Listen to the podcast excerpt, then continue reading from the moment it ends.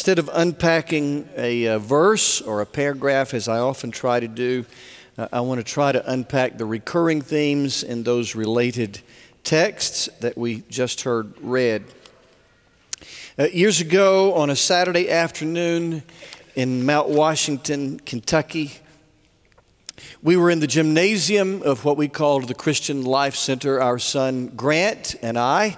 Grant was 10 and uh, Grant was quite a, quite a basketball player as a 10 year old. And I was, uh, I've, I've, never been a coach and I was never even a good basketball player, but I was trying to help him. I was, uh, I, he would shoot and I'd feed the ball back to him. And so I said in my best coach's voice, uh, You're going to shoot 100 free throws. And, um, and again, he was a pretty good, he was a pretty good basketball player. And he, he shot uh, 20, and his percentage was dismal. I don't remember how many hit, but not, not many. And Grant asked, Can I start over? Well, no, I said I wanted to build grit into him, you know, so I said, You can't start over. So he shot a few more and couldn't hit the broadside of a barn, and he asked a second time, Can I start over? No, I said in my, my most sternest I'm not sure that's good English, is it? My most sternest of voices. And um, I made him keep shooting, and he, he got up to 30, and he didn't hit many out of 30. And the third time he asked, Can I start over? Well, I, I gave in the third time, and I said, Okay, you can start over. So he took a deep breath and walked around. We kind of hung out for a little while, and then he stepped back up to the uh, free throw line, and I don't know what had happened in that intermission, but something had, uh, had kicked in, and he shot 30 and he made several, I don't remember exactly how many, but a whole lot more than he had before. And then he shot 30 more and he kept getting better and he shot 30, ended up shooting 100 and I don't remember, I can't say how many, but man, it was a whole lot better than when he took that break. There was nothing magical about that start over. There was nothing magical about stopping and taking, taking a deep breath and just kind of relaxing. There was nothing magical about, about it, but there was something, something about a, a, a restart, a redo, a, a do over, a, a break, a breath, a breather. There was something about that, that internal intermission that, that made a difference. There's nothing magical about the turning of a calendar. There's nothing magical about January 1, 2020. There's nothing, there's nothing magical about the, the date. But there is something. There is something about a new year. West Davenport was in the 815 service, and after that service, or at the end of that service, he emailed me. I saw it on my phone, a, a chapter of a book. I read what I could quickly, and, and the writer was saying there really is something about uh, the, the beginning of a new year. It's a, uh, social scientists uh, call it a, a temporal uh, landmark. Like we have spatial landmarks. You know, you're driving somewhere and you don't have your GPS on, you know where you're going, but you, when you see that, that big shell station in the distance, even if not, there's nothing else around, you know, well, it's time, you know, it's about time for me to turn. And so we have these spatial landmarks. Well, the New Year is, is social scientists say apparently that, that this is a temporal landmark. We cannot turn back uh, time or eradicate the consequences of our wrong choices. But we get new choices. We cannot undo that which was done poorly, and we cannot do that which should have been done and was not. But we get new chances. We can't erase bad memories, but we can make new ones. For human courage and God's grace are a powerful combination. I want to say that again, not because it's profound, but because I think it's important on the eve of the eve of the eve of 2020. We can't turn back time, and we can't eradicate the consequences of our wrong choices, but we get new choices. We can't undo that which was done poorly or do that which should have been done and was not. But we get new chances. We can't erase our bad memories, but we have the opportunity to make new ones. For God's grace and human courage together are a powerful combination. In the text that our college students read, I believe, are the following themes as we approach a new year. Number one, examine yourself. We read uh, about uh, the examined life in that, uh, about considering our ways. Socrates is the one who's credited with saying, an unexamined life is not worth living. Four centuries later, God would inspire his writers in the New Testament to write more than once about the importance of looking at ourselves, of taking inventory. To take good inventory, some things are necessary. Number one is stillness, coming apart. Now, you might not have to be physically still. Lots of people take self inventory while they're running or walking, but nobody takes self inventory while busy about our routines. We, this is a good time to, to come apart and to be, to be still. So, required of, uh, for a good self examination is stillness. Second is honesty. Honesty, to say, you know, I'm, I'm doing pretty well here. Thank God. I, you know, this is uh, not to feign humility, but to say, you know, this has been, I've made some progress here. But also the honesty to repent where that's necessary and to say, boy, I am, I am still a mess in this area of my life. You might need a good friend to help you, a friend who knows you well and who loves you enough to tell you the truth.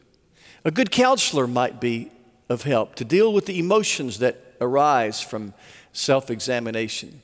But the first truth from these related texts that we heard read number one is examine yourself. Number two is don't compare yourself. Don't compare yourself to other people. Whenever we compare ourselves to other people, it usually results either in a, a false pride or in beating ourselves up, and neither one is good. If I compare myself to other people, I usually concentrate on what they have that I don't have, and I feel badly about myself. Or I think about what I have and they don't have, and I think pretty highly of myself, and neither one is good. In John 21, I find it really interesting the conversation that Peter has with Jesus. We usually focus on the first part of that conversation. You remember, Jesus had died. Um, he was resurrected. Peter had denied Jesus before his death. And so now they're on the shore of Galilee and they're, they're having this intimate conversation where Peter is being reinstated. It's a redemptive conversation. Jesus is, has gone to Peter. Peter had been weeping bitterly because of his denial of Jesus. And Jesus comes back to say, Man, there's still a place for you in my mission. I haven't written you off.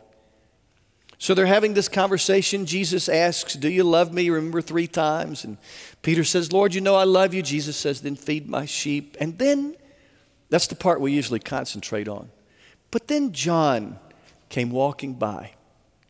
Now, Jesus had an inner circle, you know, Peter, James, and John. And most would argue that if Jesus had a best friend, it was John.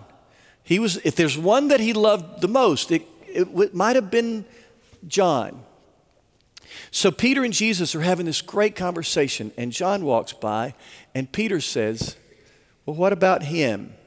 Why would Peter, why would Peter worry about John? Was he comparing himself and wondering, maybe, am I as special? And Jesus was pretty candid. He said, What is that to you? Peter, you worry about Peter, let John worry about John. It's not a good thing to compare ourselves to others. Number one, examine yourself. Uh, number two, don't, uh, don't compare yourself. And number three, just be yourself. You, you have gifts, you have a calling, you have a place in God's mission to the world, and, and just, be, just be you. I go to the, as you might imagine, I go to the parking deck of Huntsville Hospital a lot, and I've noticed something, and this is not a scientific experiment, but I've noticed it time and again, and, and there is something to this. There are two exits, or two lanes through which you can exit out of Huntsville Hospital's parking deck. And uh, they have a, either a green arrow above them or a, a red X. The red X says it's not open, but, but they're almost always both open. So as I come around that curve and I'm headed down toward the exit, I notice that if there is one or two, there are one or two cars in this line, then, then another car will go over to this line and to be a little, make it a little quicker. But if there are three or four cars in this line and no cars in that open lane, the next car will get right in line behind cars three or four. There's something inside us that resists getting over there in the lane where, where nobody is. I think of Robert Frost. Two, two, two roads diverged in a wood, and I, I took the one less traveled by. I've saved a lot of time going over there to the lane where nobody is. I just smile rather piously when I I think, you know, I think you all are just wasting your time. This lane is open over here, but I get over there. I'm afraid that lots of us in, in life are afraid, you know, if I get over here, I might be, I might be kind of on my own. I might be kind of by myself. There might not be many people like me if I get over here. When I think if we do that, we're missing out. I think the world is missing out on, on who you were created to be.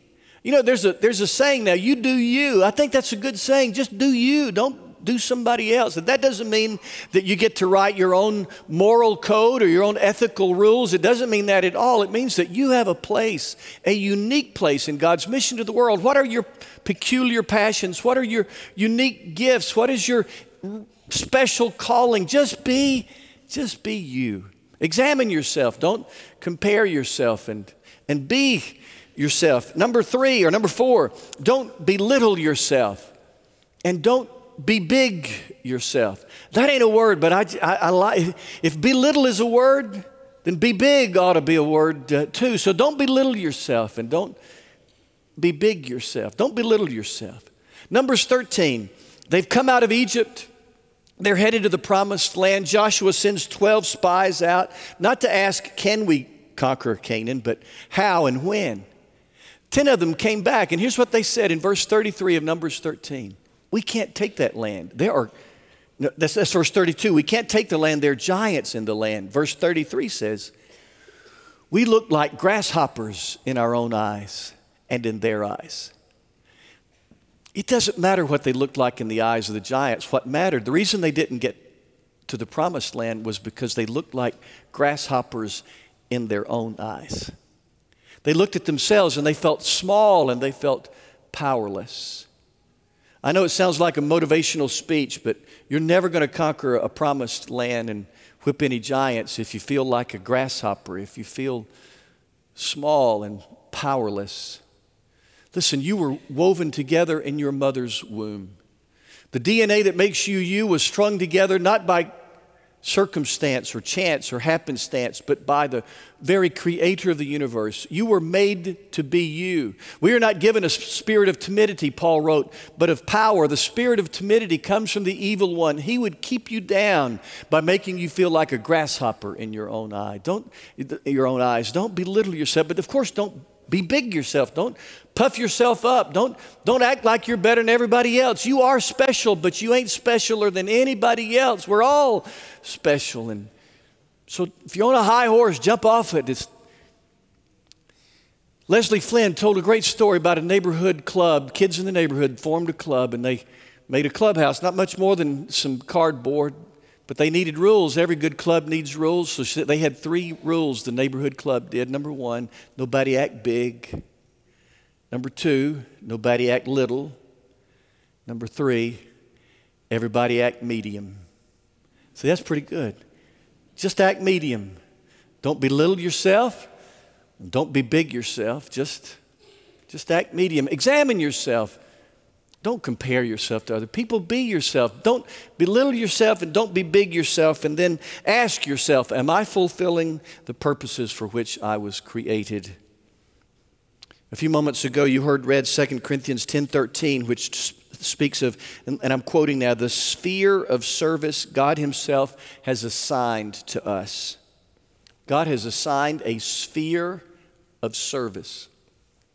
There is a place in His mission to the world designed for you. What a sobering and yet encouraging thought.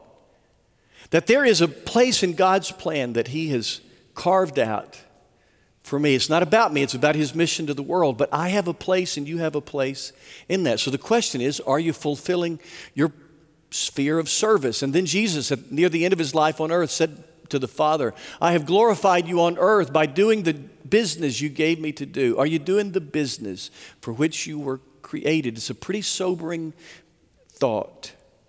Am I fulfilling the purposes for which I was created? Finally, remember that in the end, you don't judge yourself.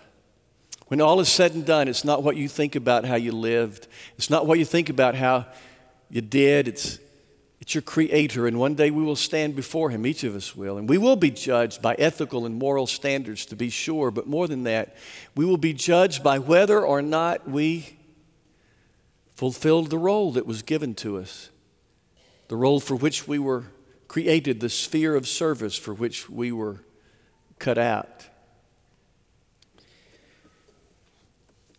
So here we sit on the eve of uh, the eve of the eve of 2020.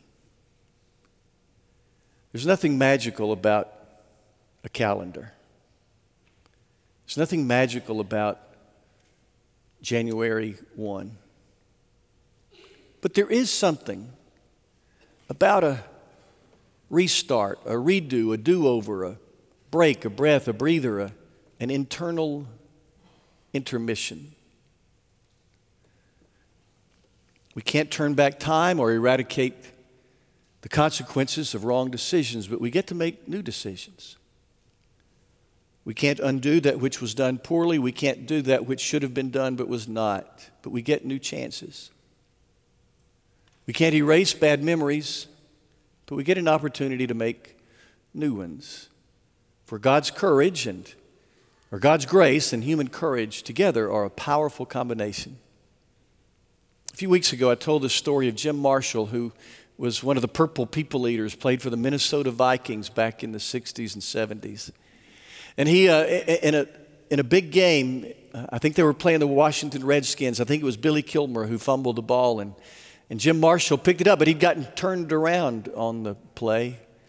And he ran the wrong direction and scored a safety for, his, for the other team, scored two points for the other team. After that, uh, after that service, somebody, I think it was John Kirk, came up and said, I thought you were going to talk about Roy Riegels. Well, I am now. Roy is the most uh, famous for have, or infamous for having returned a fumble in the wrong direction. It was the 1929 Rose Bowl. Georgia Tech was playing the University of California. And Roy Riegels was an All American. Well, in the first half, Georgia Tech fumbled, and Roy Riegels picked it up. But just like Jim Marshall did, he'd gotten turned around on the play. And so when he picked up the fumble, he started running in the wrong direction. He didn't score a safety for the other team. He was tackled by somebody on his team, which probably compounded the embarrassment that somebody caught him and tackled him. Well, that was in the first half. So, as, as football teams do, at halftime, they went to the locker room. And um, Roy Riegels, the All American, sat there uh, on a bench with a towel over his head, and the All American wept. It's time to go back on the field for the second half, and Roy Riegels said, Coach, I can't do it. I've disgraced you at the team, you and the team, and I can't face that crowd again. Coach Nibs Price answered, Roy, get up and go back. The game is only half over. The grace of a coach and the courage of a player together are a powerful combination. And I wonder if maybe if you listen real careful at the beginning of this new year, if you might if you might hear the creator of the universe whisper, get up and go back. The game is only half over. We cannot turn back time or eradicate the consequences of our wrong choices. But we get new choices. We cannot undo that which was done poorly or do that which should have been done and was not. But we get new chances. We cannot erase bad memories, but we get the opportunity to make new ones. Because the grace of the Creator of the universe and the courage of imperfect humans is a powerful combination.